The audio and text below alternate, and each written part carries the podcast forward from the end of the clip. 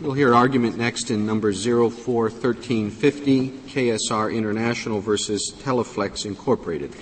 Mr. Dabney?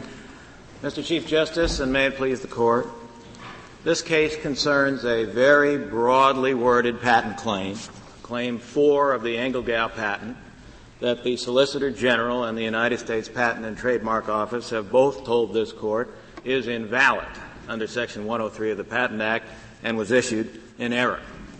The Federal Circuit's vacatur of summary judgment in this case is grounded in a judicially devised test that is fundamentally inconsistent with how. May I ask if that's the position of the PTO, why aren't they proceeding to cancel the patent?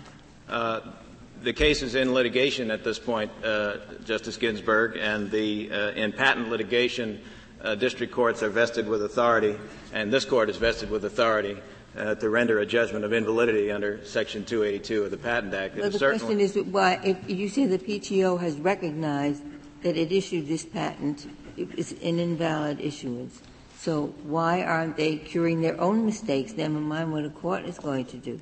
Um, well, there, there is the possibility of director initiated reexamination of patents. That is certainly an administrative remedy that does exist, but where a, a case is in pending litigation such as this, uh, the, the, traditional way that these disputes are resolved uh, is for uh, a court to apply the law to the facts and render a judgment on a defense of invalidity which has been pleaded to the plaintiff's claim uh, of patent infringement in this case. This, this issue arises in the context of a defense pleaded to a claim for patent infringement, and I'm not sure that the patent office really could swoop in and, and cut off the plaintiff's claim in the manner Your Honor is suggesting. Um, the Federal Circuit, uh, in this case, uh, applied uh, the approach it's applied in previous cases, which is a categorical approach. The Federal Circuit says that no matter what might be the nature of an alleged invention or improvement, no matter how broad might be a claim made in an issued patent, no matter how small might be the difference between a patent claim and prior art, and no matter how modest might have been the degree of skill needed to devise subject matter described by a patent claim, the Federal Circuit says, regardless of any or all of that, a court of the United States can never, ever sustain a defense of invalidity under Section 103 of the Patent Act, except in a very limited and narrowly defined circumstance. That circumstance is a record that includes clear and convincing evidence that yields a jury verdict or specific findings showing what the Federal Circuit calls a teaching, suggestion, or motivation to combine prior art teachings in the particular manner claimed by the patent at issue. The decision in this case treats Section 103 not, as this Court has said, as a codification of a condition for patentability whose benchmark is skill and ingenuity. The decision in this case treats Section 1 as implementing a supposed entitlement to patent protection that a You're court. You're talking about in this case. Yes. But if we're talking about what the law should be, would you make, be making the same argument if we were looking at the most recent decisions of the Federal Circuit, the ones that they issued within the year? In each, as I remember, they held that a patent was obvious and therefore invalid. Uh, Suppose we were dealing with what was the, the cases where what were they? Kahn, Alza, and Dystar. Uh, Your Honor, what the Federal Circuit has done in recent times has been, uh, after certiorari was granted in this case, to erect a series of escape devices from what is otherwise a categorical test that must be imposed in all cases. As a practical matter, the Federal Circuit still characterizes as an issue of fact for determination by a jury the presence or absence of teaching, suggestion, and motivation. And so these uh, seemingly uh, uh, remedial steps that have been taken by the Federal Circuit do not uh, materially affect the problem that's praised by this case, which is the uh, well nigh impossibility nowadays of being able to have an efficient, inexpensive, quick, and predictable determination of whether claim subject matter meets the statutory standard. What is the difference between asking whether um, something is implicit in the in the uh, prior art and simply asking whether it would have been obvious to a person of ordinary skill in the art? Um, the statute and this court's precedents make the benchmark of patentability skill. What degree of skill is needed to devise subject matter in respect to an objectively defined problem? Objective, looking at the claim and looking at the prior art. What the Federal Circuit is talking about now is an inquiry into motivation, not skill. Those two are very different concepts. There's not a word in this Court's precedents that says that whether a patent should be granted or not depends on whether a hypothetical person had hypothetical motivation to do what everybody knows he could do. Of course, the reason that the Federal Circuit has devised this additional test or gloss on Graham is that they say obviousness is uh, it's deceptive in hindsight. In hindsight, everybody says, I could have thought of that. And uh, that you need, uh, if, if you don't have this sort of constraint that their test imposes, um, uh, it's going to be too easy to say that, that everything was obvious. Well, the court, Mr. Chief Justice, the court needs to be very clear what is meant by the term hindsight.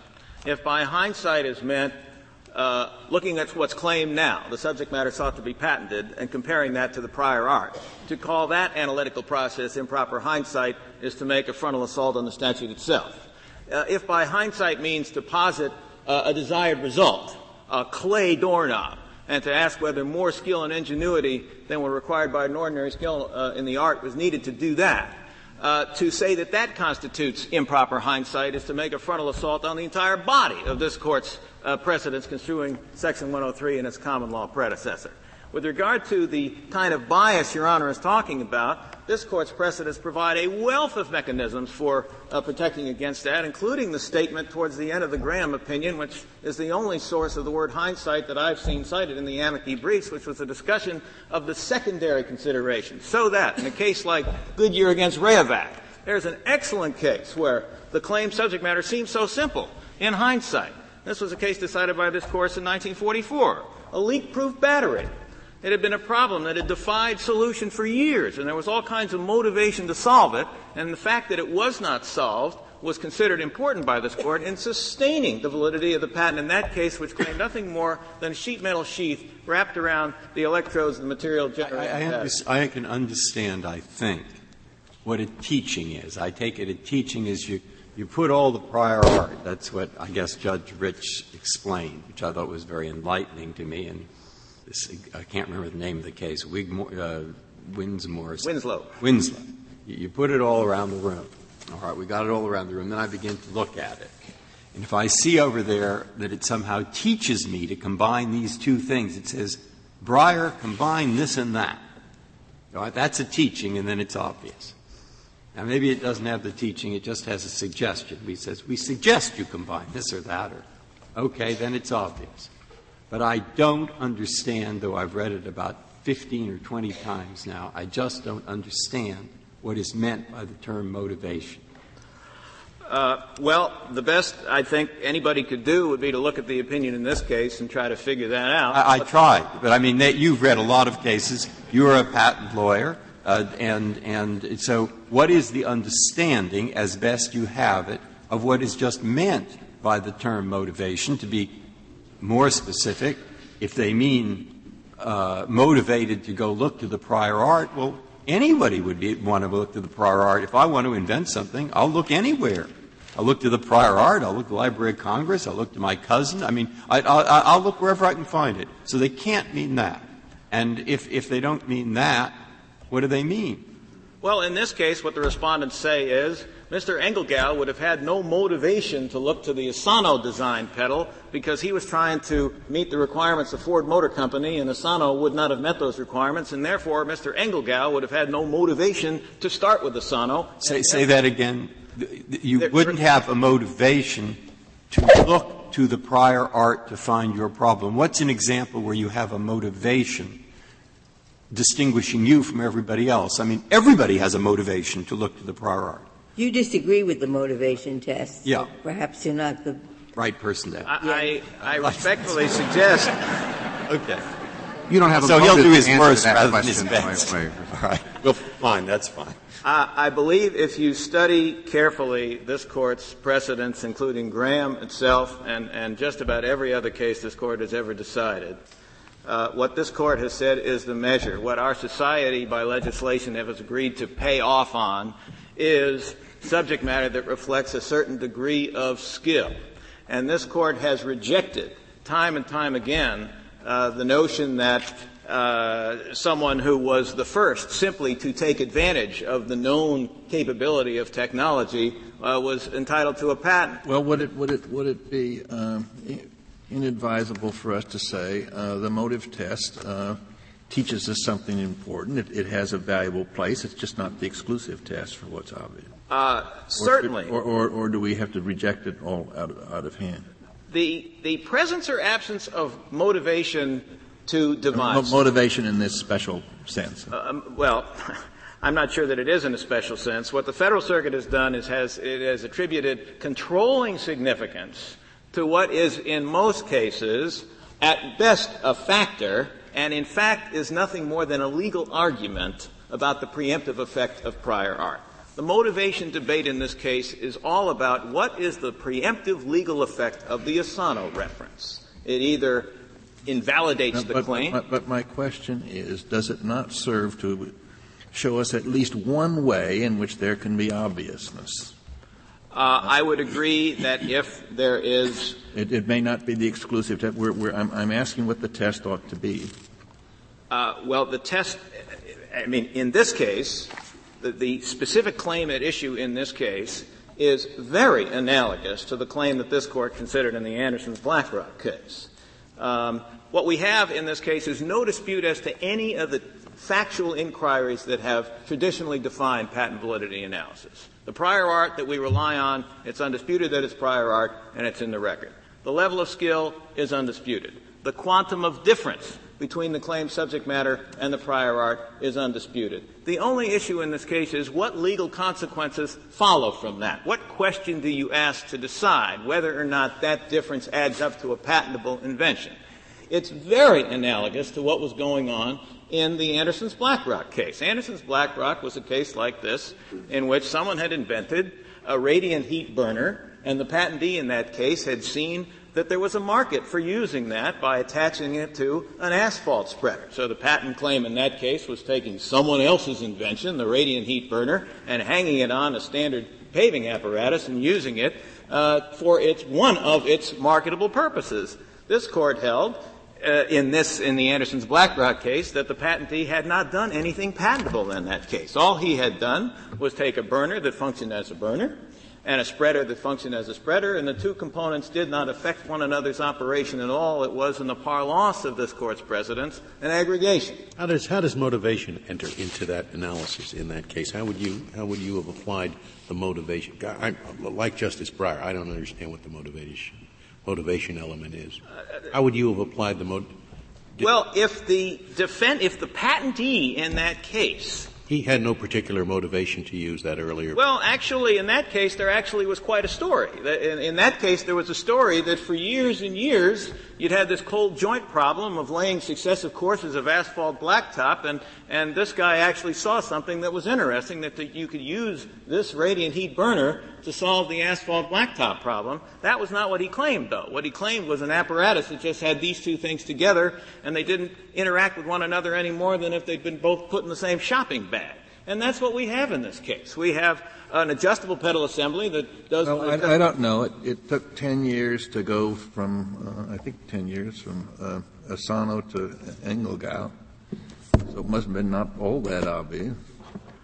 Um, well, the uh, on this record, uh, and even if you uh, take at face value what's said in the respondent's brief in this case, which is very largely not based on the record, the story is from Mr. Engelgau is Ford Motor Company had a particular requirement, and Mr. Engelgau sat down to design to it. He had to design a pedal that would meet Ford's requirements, and one way that he did that was to come up with the kind of pedal assembly that's shown in the figures of the patent. But we're not here talking about the patentability of the figures of the patent. We're not talking about the patentability of claims 1, 2, or 3 of the patent. We're talking about claim 4, in which these respondents got a little greedy. Claim 4 do, you, describes you concede, do you concede that claims 1 through 3 are valid? We take no position on that. They're not an issue in the case. Well, if, if I had to ask you your opinion as an expert, would you uh, Well, Your Honor, um, uh, with respect, I would have no opinion on that question. Uh, uh, I could stand here and make arguments. Well, I mean, it seems to me that the, the whole argument that you're making as to four is, is anybody knows you can uh, need the electronic. You have an electronic throttle serves a purpose. The pedal serves a purpose. Put the two together. Here, Why doesn't one, one and three do the same thing? Well, if because one and three are valid, then I then I have uh, then, then I'm, I'm, I'm, struggling to find what your test is. Here, here's the reason. test is. Here's the reason. What's shown in the figures uh, of, of the Engelgau patent uh, is an adjustable pedal assembly that has a large bore tube from which is suspended a pedal arm on a yoke and it slides back and forth along the tube, and that's the way that it provides for adjustment. And in claims 1, 2, and 3, some of that structure is recited. So those claims would not necessarily be invalid by the Asano uh, reference because the Asano adjustment mechanism doesn't use a tube and doesn't use a yoke. It uses pins and slots and it provides adjustment by a different mechanism. The, respondents have not asserted claims 1, 2, and 3 in this case because those claims don't describe anything remotely like the petitioner's pedals. They've limited their claim to paid 4 because only by uh, claiming this enormous verbal abstraction that is claim 4 that can they make a colorable claim of patent infringement uh, against uh, the petitioner in this case. So I would respectfully submit that the court does not need to decide whether one, two, or three would be valid, but the point would be, the question would be what we did in the Hotchkiss case or in the Anderson's Black Rock case or any of this. Would it have required more than ordinary skill to devise that claim structure with those additional structural limitations to solve some objectively defined problem? And uh, that hasn't been litigated. Back to the asphalt case for a second. Were you suggesting that if they had made a claim for a process patent, that it might have been valid? Uh, conceivably. If there are no further questions, I'd like to reserve the rest of my time. Thank you, Mr. Dabney.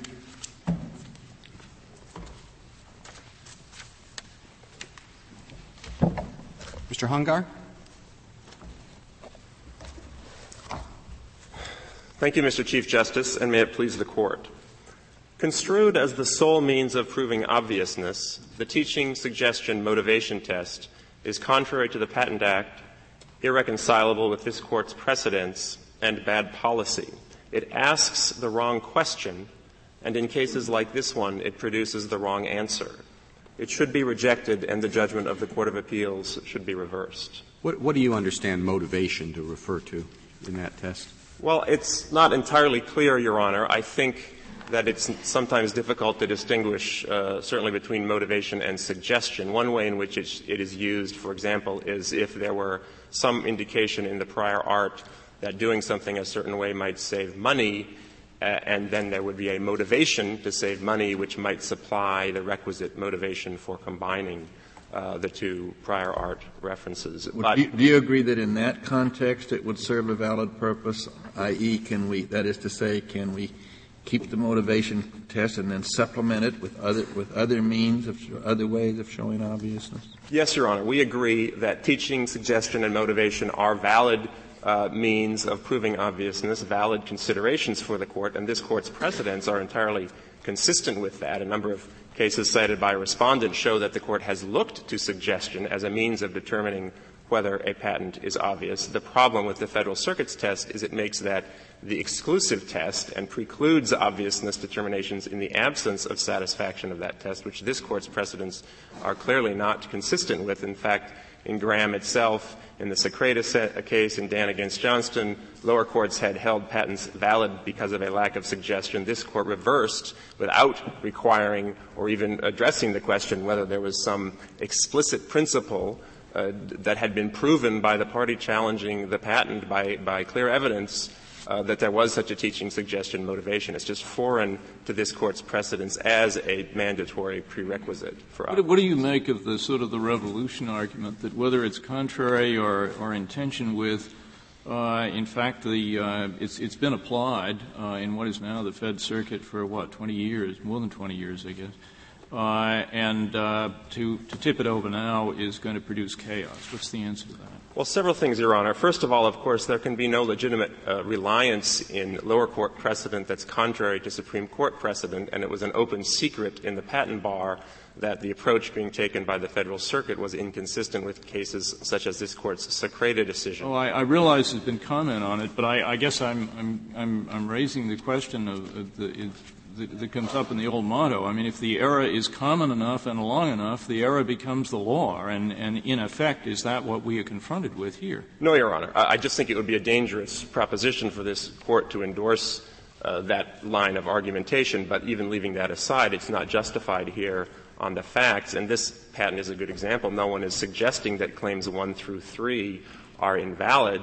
The problem here is that claim four sweeps so broadly, so much broader than what the uh, applicant in fact invented, that it sweeps in uh, obvious no, manifestations. If, if, we see it your way, are there going to be 100,000 cases filed tomorrow morning?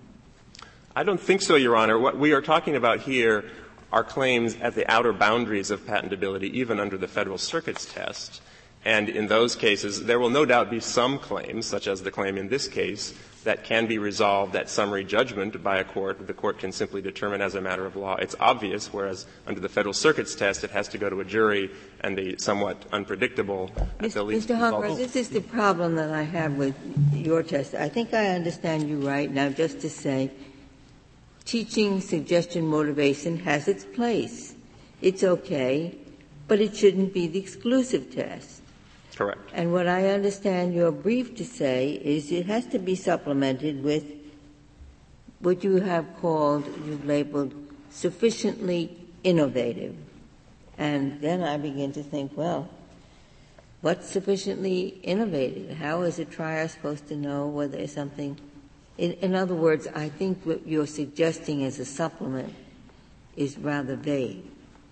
Your Honor, I think the, the, the, sufficiently innovative is more of a description rather than a test. It's a description of what this court said in Graham. In Graham itself, the court laid out the proper analysis, which is you need to consider in detail, not in the more cursory fashion that the Federal Circuit's test encourages, but in detail the capabilities of the person of ordinary skill and the content of the prior art and the differences between the prior art and the invention and ascertain it's ultimately a legal judgment informed by those detailed factual inquiries whether uh, it is obvious or non-obvious and entitled to patent protection. And, and in, in, addition, I would point out that this court in Sakraida provided a framework for assessing patents like this one, where each of the elements is set forth in the prior art, and each of the elements in the claimed invention is merely performing its already known, previously known function as set forth in the prior art. Mr. Hungar, I, I have a question that's sort of along the lines of, uh, Justice Ginsburg's. It isn't just the Federal Circuit that has been applying this test, it's also the Patent Office. And it's been following the Federal Circuit's test for 20 years or so. What, what is, uh, assuming that, that we sweep that test aside and say it's been incorrect, what happens to the presumption of validity of, of, of patents, which, which the courts have been, have been traditionally applying? Does it make any sense to presume that patents are valid which have been issued under an erroneous test for the last 20 years? Your Honor, I think that it would make sense because the statute requires it, and as a practical matter, it shouldn't make any difference because the only category of cases in which the result would change under our test is the category in which, as a matter of law, in light of the factual issues that are required under Graham, as a matter of law, the court concludes that, that the difference between the claimed invention and the prior art is so trivial that it cannot be uh, given the protection of a patent. And in those circumstances, the presumption doesn't come into play. It's a legal determination. The presumption has been understood to affect the burden of proof and uh, in the Federal Circuit's view, the measure of the burden of proof requiring clear and convincing evidence on the underlying factual considerations, not the ultimate legal determination. But one of the problems with the Federal Circuit's test is that it transforms what this Court made clear in Graham is supposed to be a legal determination. Ultimately, it transforms it into a jury question. Because in a case like this one, what you have is, is conclusory affidavits from respondents' experts saying, oh, this would not have been obvious and that, in the Court of Appeals view, is enough to create a jury question, and then you then have to roll the dice in front of a jury in each one of these cases, except, of course, the many cases in which the challenger can't meet the teaching suggestion motivation test at all and is simply unable to challenge the validity of the patent, notwithstanding this Court's holding in Graham that it's ultimately a, le- a legal determination, uh, admittedly one informed by detailed factual inquiries.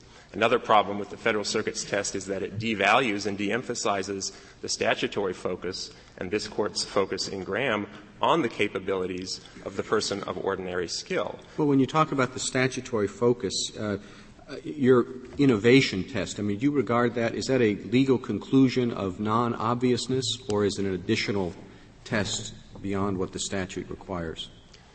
We haven't suggested an innovation test, Your Honor. We were simply attempting to describe in, in perhaps imprecise terms the, the holding of this court in Graham. And the holding of this court in Graham is that the, the ultimate inquiry for the court obviously suggestion, teaching, motivation, uh, teaching away in the, in the, prior art, all these are factual, subsidiary factual issues that will shed light and great, a great deal of light on the ultimate question in each particular case.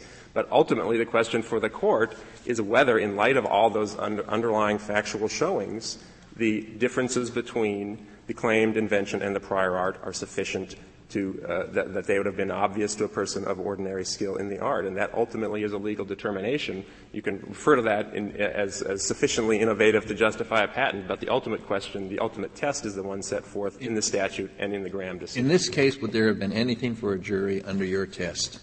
No, Your Honor, because in this case, it is perfectly clear that it would have been obvious for a person of ordinary skill to take the Asano patent add the sensor, the electronic sensor, in the manner that that off-the-shelf sensor is designed to be added, and voila, you have an a. What about claims one through three?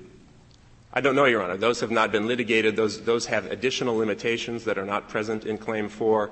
It, depending on what the prior art might reveal about those, we have no way of knowing whether they would or would not be obvious because obviously that question has not been litigated. Certainly there's nothing in the record in this case that would suggest What about the experts? You, you, said this was obvious and this should have been not uh, have gotten very far, but there were two experts, whether or not who, who made declarations. They had all kinds of credentials, and they called it elegant, novel, and non-obvious.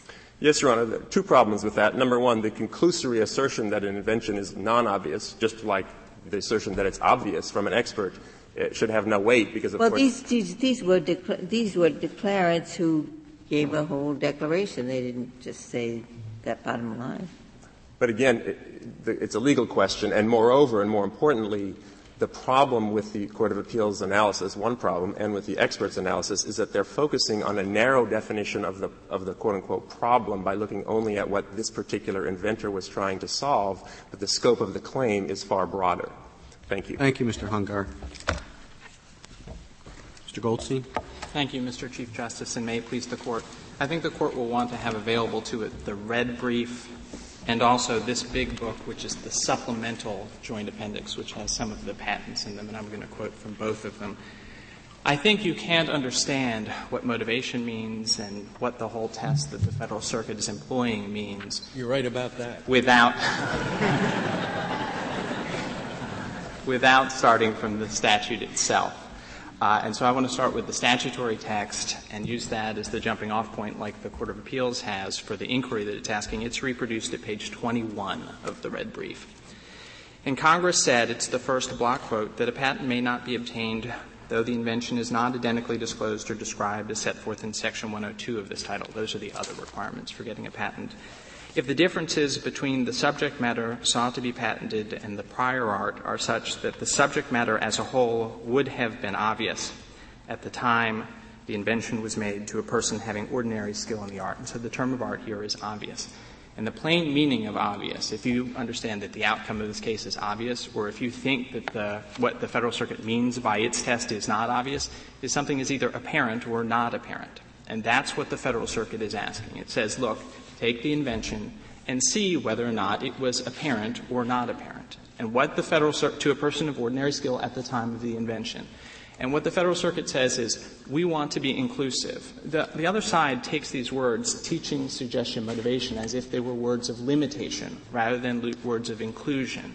And what the Federal Circuit has said is what we mean by a teaching, a suggestion, or a motivation, and it can be explicit or implicit, is anything that would have made this invention apparent to a practitioner at the time. That's what it's after. It wants to know, look, was it apparent to someone else, a practitioner at the time of the invention of Engelgau, to take Asano and put the electronic throttle control on pin uh, 54. Well, if that's all it means, why don't they say that? They do say that. Well, then what is this word? It confused me a lot. Motivation. I, I found a lot of enlightenment in Judge Rich's idea of taking all the relevant art and putting it up around the room in pictures. And then I thought, well, okay, if that art tells, teaches me to do what your client did, okay, it doesn't. Does it suggest it? Not really. And then you say, well, motivated. Where does that get me? Sure, I understand. Can I take you to, their, to the Federal Circuit's answer? It's at the two pages before the quote that I just gave you, page 19. Right. There's another block quote. The Federal Circuit has explained what it's talking about when it means a motivation. They say that they have repeatedly held that there is an implicit motivation to combine. It exists not only when a suggestion may be gleaned from the prior art as a whole, that's a teaching, but when the improvement is technology independent and the combination of references results in a product or process, and these are common motivations. You would do it because it's more desirable, because it's stronger, cheaper, faster, lighter, smaller, more durable, more for who? For who? For, for me? a practitioner. Yes. For, for, me, the inventor. Yes. Well, it always for, is. Otherwise, why am I no, trying to do it? No, no, no. You, you don't understand.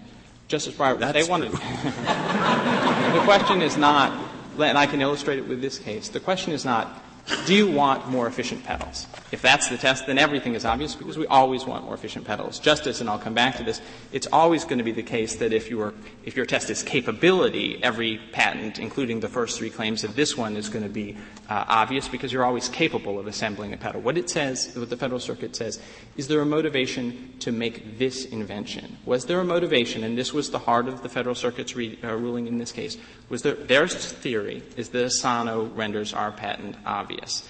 And the Federal Circuit said, all right, what's the motivation to take Asano and take the electronic throttle control and make it responsive right, to for Your claim goes beyond that. Your claim goes beyond uh, the, the uh, Asano combination. And in your brief, you, you, you, you discuss the case as, as though your, your, your, limited claim four just uh, relates to this invention that you, you uh, nobody would have thought of using the, uh, the, the, the, Asano uh, pedal uh, in, in the Ford car given the limited space available and so forth. And therefore, this was really a, an invention. But that's not the claim. The claim is simply combining uh, the, the, the, any pedal, the Asano pedal or any other one, with the, uh, with, with, with, the automatic electronic sensor. In a particular place, but yes, that's correct, Justice Scalia. The reason these Federal Circuit judges were right, notwithstanding your correct point, which is, our, and just to be clear, our invention is not limited to Asano. Our invention takes any fixed pivot, pivot adjustable pedal and any electronic throttle control and says combine it in a particular way. The Federal Circuit's point is their motion rests on Asano.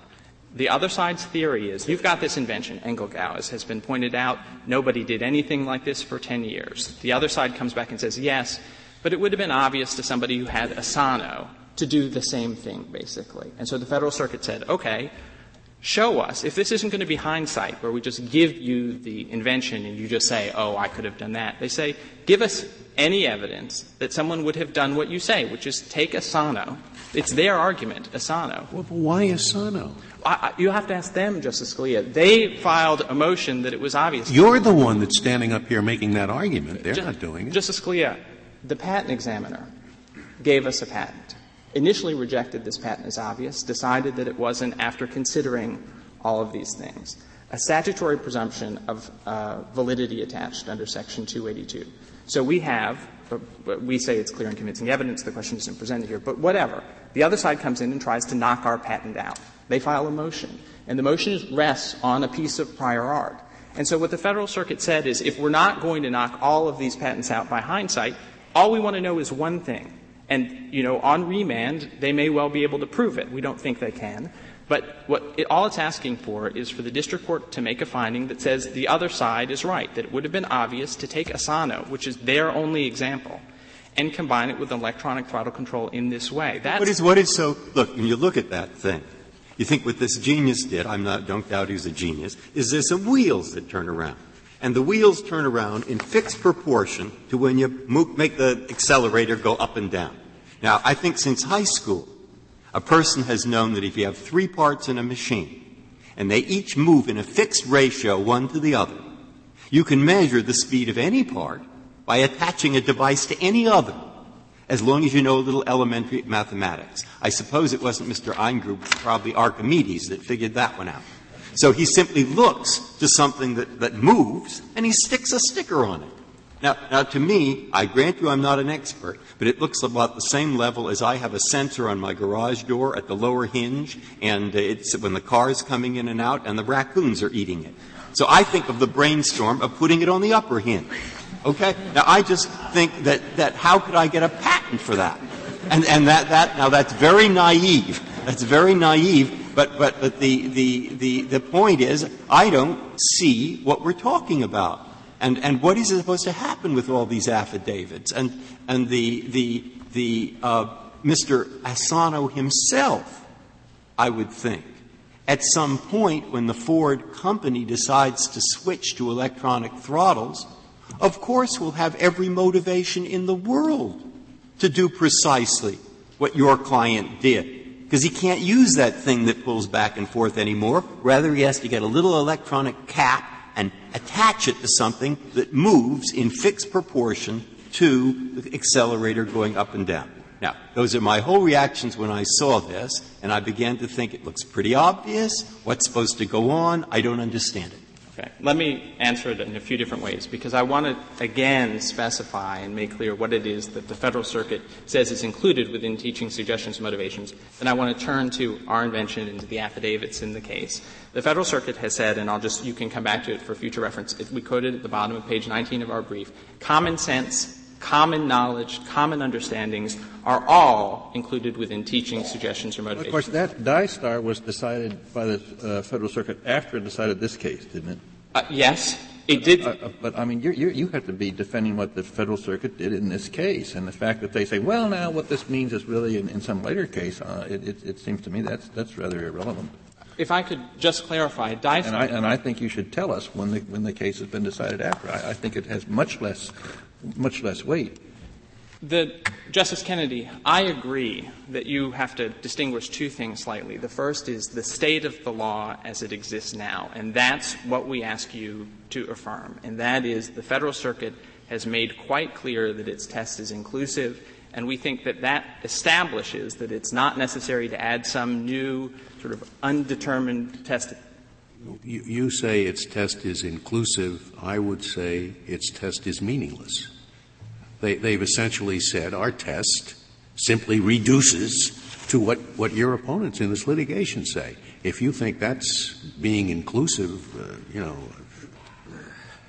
it, it doesn't add anything whatever uh, to the question would a person of the ordinary skill in this field have conceived of this idea? Justice Scalia, I disagree for the following reason, and that is what the Federal Circuit is saying is that any amount of evidence, any form of evidence is relevant to answer a particular question.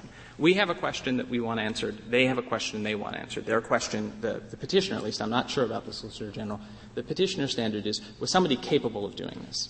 We have a different question. Was it, would it have been apparent to, and that's what we think the text requires, would it have been apparent to a practitioner of the art? And so the Federal Circuit is saying whatever evidence you want to bring to bear. think there's a dramatic difference in the meaning of the word obvious and the meaning of the word apparent? No. I don't. You're saying that the question is whether it's obvious. Yes, that's right. And but the Federal Circuit is saying you have that. What it's saying is if you just look to capability, and that is, could you put Asano together on pin 54, you will miss the most important part of invention, and that is invention isn't at the end when you put the two things together. Invention is finding the problem, deciding what pieces of the prior art to use, and deciding how to put them together. Everybody is always capable of it will always be the case, I think, that a practitioner of the art can put them together. Remember, the very point of a patent, when you look at our patent at the end of the case, we are required to explain it in great detail. Yes, but you're, you're, the, the, the, Federal Circuit is saying that it, that it is obvious uh, if uh, and only if the uh, previous patents taught this. Uh, but you, you, you can look at these uh, two devices and you, are a good mechanic, you've never seen a patent, you've never read these patents, you've never read the claim, you've never been to the Supreme Court, you put them together. Justice Kennedy, that's not. And the, and the, and the, and the Federal Circuit say, oh, well, now it's not in the, not in the patent, so it's not obvious. Justice Kennedy, with respect, that is not a, a, fair description of the Federal Circuit's test, and I will take you to the, the language where they address this claim. It's at the bottom of page 18 of our brief and rolls over to the top of 19. And we quote the Solicitor General's brief. The Solicitor General asserts to the contrary that Federal Circuit precedent focuses attention exclusively on a search for teaching, suggestions, and motivations in the prior art. That is not accurate. That was a quote from their brief. Here's a quote from the Solicitor General. It is from a new opinion of the Federal Circuit, but it is quoting a ser- it is citing a series of old opinions from the Federal Circuit. Under our non-rigid motivation suggestion teaching test, a suggestion to combine need not be found in the prior art. And then there's the block quote that I read to Justice Breyer about making things cheaper, faster, lighter, common knowledge, and common sense. And once you define the, the teaching suggestion and motivation test that way, so that it can be implicit, it can be based on common sense, I don't quite understand the difference between that and simply asking whether it's obvious. Could you just explain what that adds? Uh, well, all that it adds is an analytical framework. It's an elaboration. The, the word obvious. It adds a layer of Federal Circuit jargon that lawyers can then bandy back and forth. But if it's particularly if it's non exclusive, you could say you can meet our teaching suggestion motivation test or you can show that it's non-obvious, it seems to me that it, it is, it's worse than meaningless because it complicates the inquiry rather than focusing on the statute. Mr. Chief Justice, the reason that the Federal Circuit disagrees, and over 30 years, and that this special court has elaborated this problem, these judges alone, for example, have heard 300 cases on non-obviousness, is that we need a guidance, we need guidance for the lower courts. We need to focus them on the right question and for patent examiners and patent practitioners. And the right question is not, is it, was someone merely capable of putting the two together? The right question is, is there any reason to believe that it would have been apparent at the time of the invention to create this invention, whether it's through a teaching, a suggestion, or motivation. Or anything else. Or anything else. So why don't you say that? Oh, they have. It, it is misleading. I agree with the Chief Justice. It is misleading to say that the whole world is embraced within these, these, uh, these three nouns teaching, suggestion, or motivation. I, and then you, then you define teaching, uh, suggestion, or motivation to mean anything that renders it non-obvious. This is gobbledygook. It really is, is, is Justice Scalia. irrational.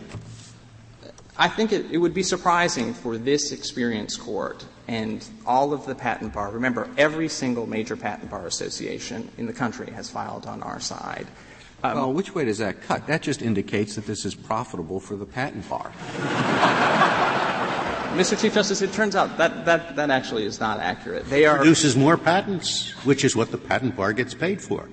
Mr. To, to Justice acquire patent, not, not to get patent applications denied, but to get them granted.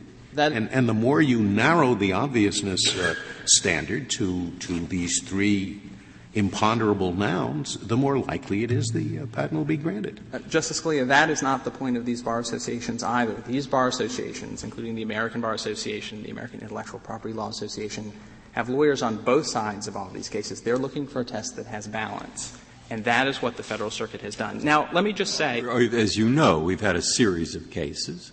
And in these series of cases, we've re- received many, many briefs from all kinds of organizations and there are many from various parts of the patent bar that defend very much what the Federal Circuit does.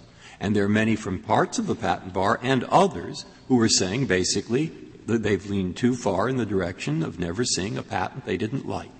And that has unfortunate implications for the economy.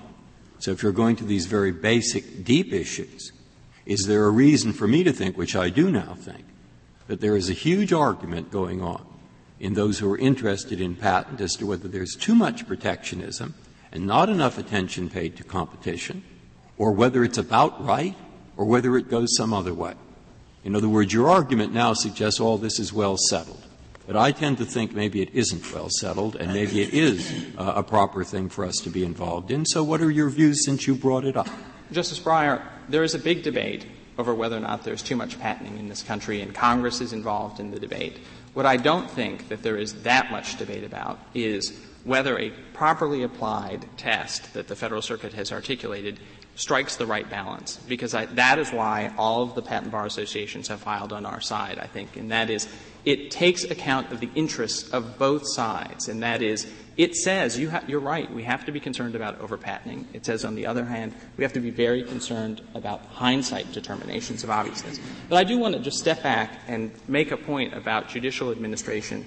If the ultimate conclusion of this court is that teaching suggestion motivation just boils down into an inquiry into obviousness, I still think that an opinion that says that and says that, it, that this court believes that it is embracing the bottom line of what the Federal Circuit has been doing is the one that will be much better for the patent system and for the courts, because we have a real concern, and that was articulated, uh, asked about at least by Justice Ginsburg and Justice Scalia, and that is if you purport to change the rules unnecessarily, if you say we're going off in a different direction, this test has un- underlies 160,000 patents issued every year. There is no rhyme or reason to applying a presumption of validity if you're saying the patent examiner applied the wrong test. And it will create genuine dramatic instability. The question, I think, is if you think instead that the teaching suggestion motivation test is incomplete, what is it that you want to add on top of it? And that's really what I didn't understand from the first half hour if it's going to be wasn't added on top, of just to say what you've been saying, that what you're supposed to look to ultimately is whether a person, as the statute says, who is familiar with the subordinary skill in the art, whether to such a person this would have been obvious. Now there are many, and this court has listed several factors that might count in favor of it not being obvious, such as people have been trying to do it for a long time and they haven't been able to figure out how. That's a good one. And uh, there's some other ones here. If there's a teaching right there, it seems to cut the other way.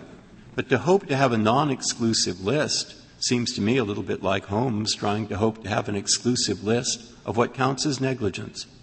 In the law, we have many standards that you can get clues about, but you can't absolutely define them. And why isn't this one of them? Justice Breyer, I think that's the dilemma that the Federal Circuit has been facing and is in an answer to the criticism of Justice Scalia, and that is the Federal Circuit isn't trying to articulate every single possible thing that can show you that it is obvious. What it's trying to do is focus you on the right question. It's trying to take, say, here's the, the process of invention. You have to figure out there's a problem, you have to figure out what prior art you're going to use. You have to figure out how you're going to combine it, and then you actually combine it. The act of invention, the thing that is the discovery that we want to encourage, is there in the middle. It's picking out the prior art and deciding how to put it together. Suppose we then were to say exactly what the Court already said, that the standard here is obvious. We list a few of these additional factors that they've thrown in. And just as the Court said before, all these additional factors are there. They can be considered in an appropriate case, but it is important to remember that the ultimate matter, which is for the judge, is to apply the word obvious or not in light of the evidence and what the experts say and the facts as found by a jury or whoever is the fact finder. Would you have any objection to an opinion like that? No.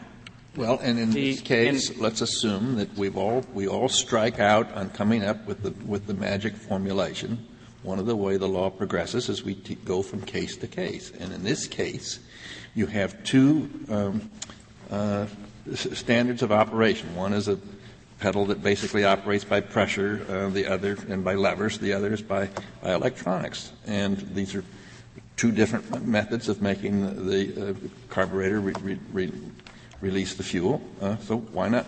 So somebody combines them. Why is that such a big deal as or as Claim 4 says that it is. Certainly, this inventor uh, would, would not be the only one to think that the two could and should be combined. Justice Kennedy, that's absolutely right. And I just want to focus you on why it is you now think I lose. We don't lose because that's not our invention. The Federal Circuit's point was that this, is, this invention, Claim 4, is not put an electronic throttle control together with an adjustable pedal. It's do it in a particular way. And let me take you, on summary judgment in this case, to the declarations and explain why it is that the experts here said you would not have done this. And I just have to urge the court to cross the T's and dot the I's here and pay particular attention to exactly what it is that we claimed and exactly what it is that they said rendered our patent obvious. And where, where in Claim 4 do you say it's putting it together in a particular way? Uh, Mr. Chief Justice, if I can take you to the big book that I asked you to right. have handy. Page 8. Page 8, exactly. And that is there are six different pieces to Claim 4, and I'm going to take you to the relevant one. And they are the last two paragraphs here. Right. We claim an electronic control attached to the support. So we specify where the electronic control is going to be, and then we say where what that electronic control is going to be responsive to. And that's the next paragraph. Said apparatus characterized by said electronic control being responsive to said pivot. And that said pivot is defined above to be a fixed pivot. So here's the design. Let me take you to a picture if I could. And that's going to be at the back of the red brief. Engelgau is the third fold-out page. It looks like this.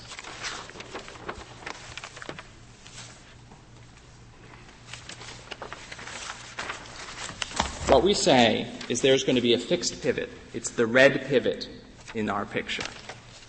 And there's going to be an electronic throttle control. That's actually on the, you can't see it because you're, looking straight at the device. That's on the next page. It's in green. There's going to be electronic throttle control and it's going to respond to that pivot. So we specify where we're going to put the electronic throttle control on the support. That's what the Federal Circuit recognized was our invention. Now, well, it's possibly an invention yeah. where, in fact, there are only four or five moving parts on the thing that we've seen.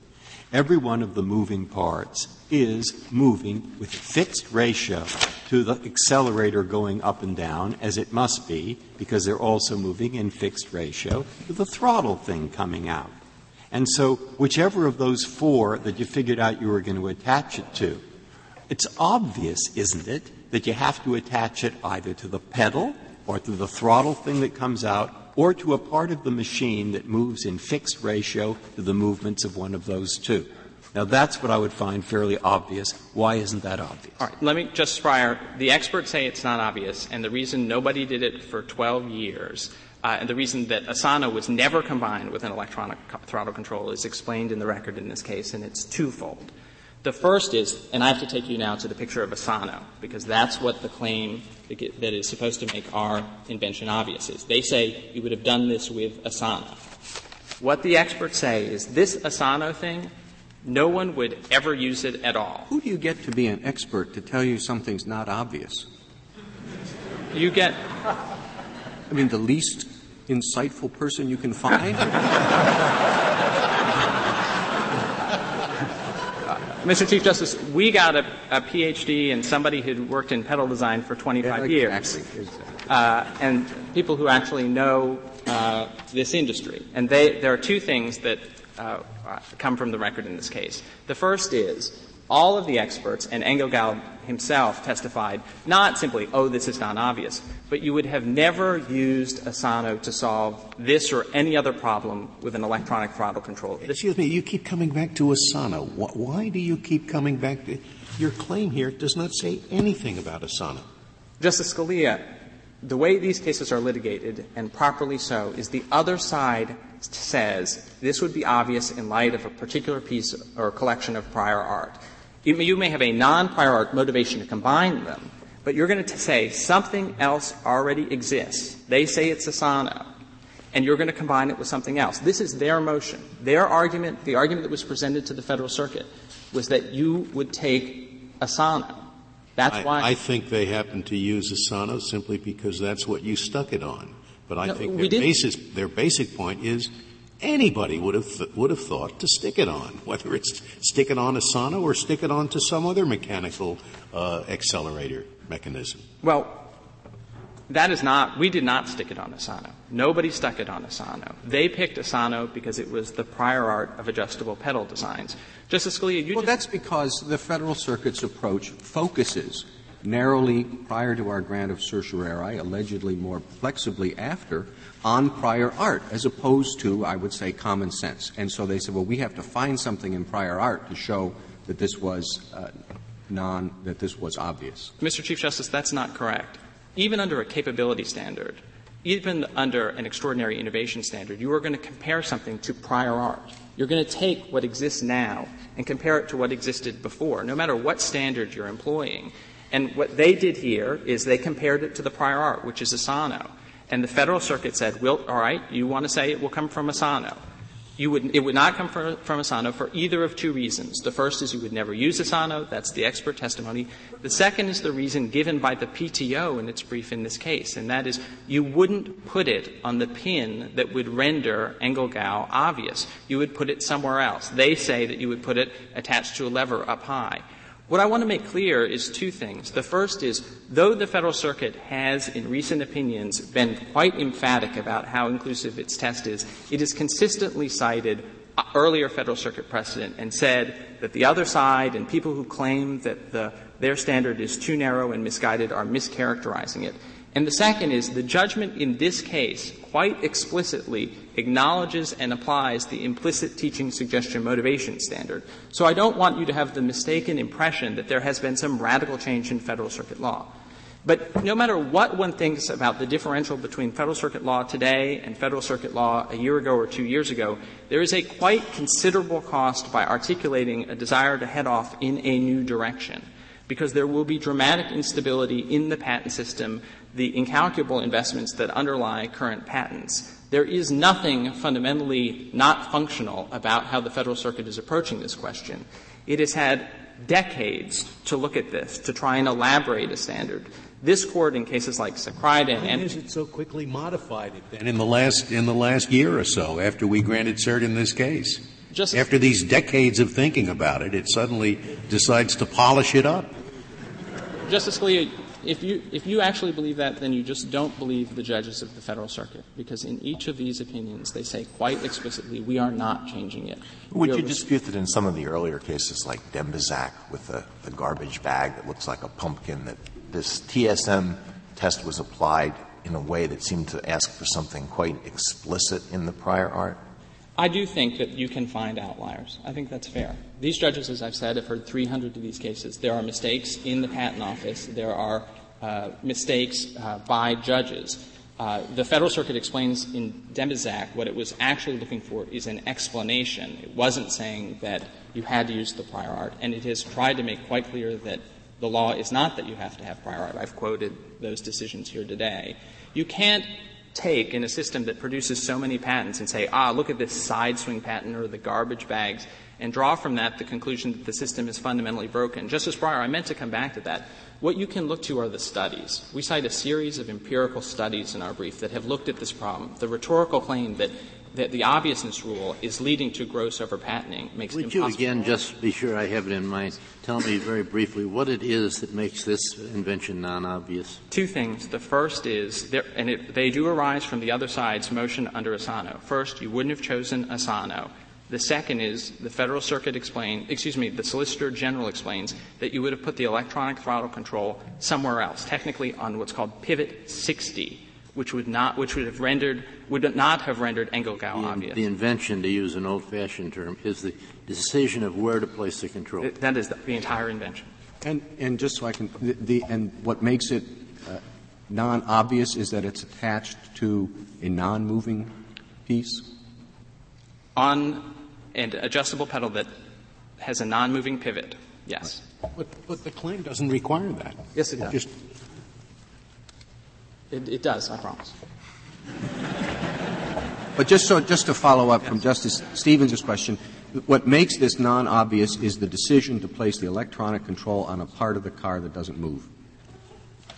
On the, the support Right. and in a particular kind of adjustable pedal, that's the state of the record so far. Sorry, doesn't the axle turn? Does the pivot turn? It doesn't, isn't there an axis in the axle that turns? Yes. So it moves. The pivot Yes. rotates, but it doesn't, the, the difference is the pivot doesn't move with the adjustment of the pedal. It spins around, of course. You have to have something that you can sense. But the prior art, almost all of it involved a pivot that when the pedal moved out, the electronic throttle control would go with it. Right. And the, and the wires would get worn, up- worn down, right? And the invention here is, well, let's not put it somewhere where it doesn't move, and so the wires won't move and it won't get worn down. That would be a motivation. That's absolutely right why you would want to improve on the product. The Federal Circuit said that you would never do it in the way that was described here. You may be able to prove it some other way on remand. This was a very specific motion, and the, if you, uh, the Federal Circuit faithfully addressed the claim of obviousness that was presented to it. Thank you. Uh, Mr. Dabney, you have uh, three minutes remaining, but you may take four. Thank you, Mr. Chief Justice. As someone who tries patent cases, uh, there is no legal regime that is a greater generator of patent litigation than the teaching suggestion motivation test that is urged by the respondents. We're in this unbelievable situation where, in the district court, this court's precedents were cited, were not followed. In the Court of Appeals, this court's precedents and Anderson's Black Rock and others were cited, not distinguished, followed at all. If the law of this court had been applied in the district court, I wouldn't be standing here right now. The reason that we have this, this proceeding going on is because of this extraordinary situation where, notwithstanding that this court has issued uh, precedents in a variety of circumstances dealing with multiple technologies, lots of different kinds of differences, lots of different kinds of alleged innovations, they're simply not paid attention to in the corpus of the Federal Circuit's case law up until about a month ago. So the, uh, this court could do no greater service to the actual process of determining whether claimed subject matter does and does not comply with the statute than to decide this case. The worst possible thing that could happen in this case is for the case not to end here and for the court not to provide a precedent, as it has done in so many particular uh, past cases, and give the public an example of a particular claim and a particular difference that does not meet the standard uh, what's made clear throughout the history of patent decision making is that no verbal formula is ever going to get you there. What we have as a functional approach, it's not as opposing counsel suggests, is it apparent? Is it obvious? Would it have been obvious to do it? What this court has held over and over again, starting with the doorknob case in 1851, is to pose a problem. Would it have? But what about in this case where the wires were getting frayed until uh, this disclosure?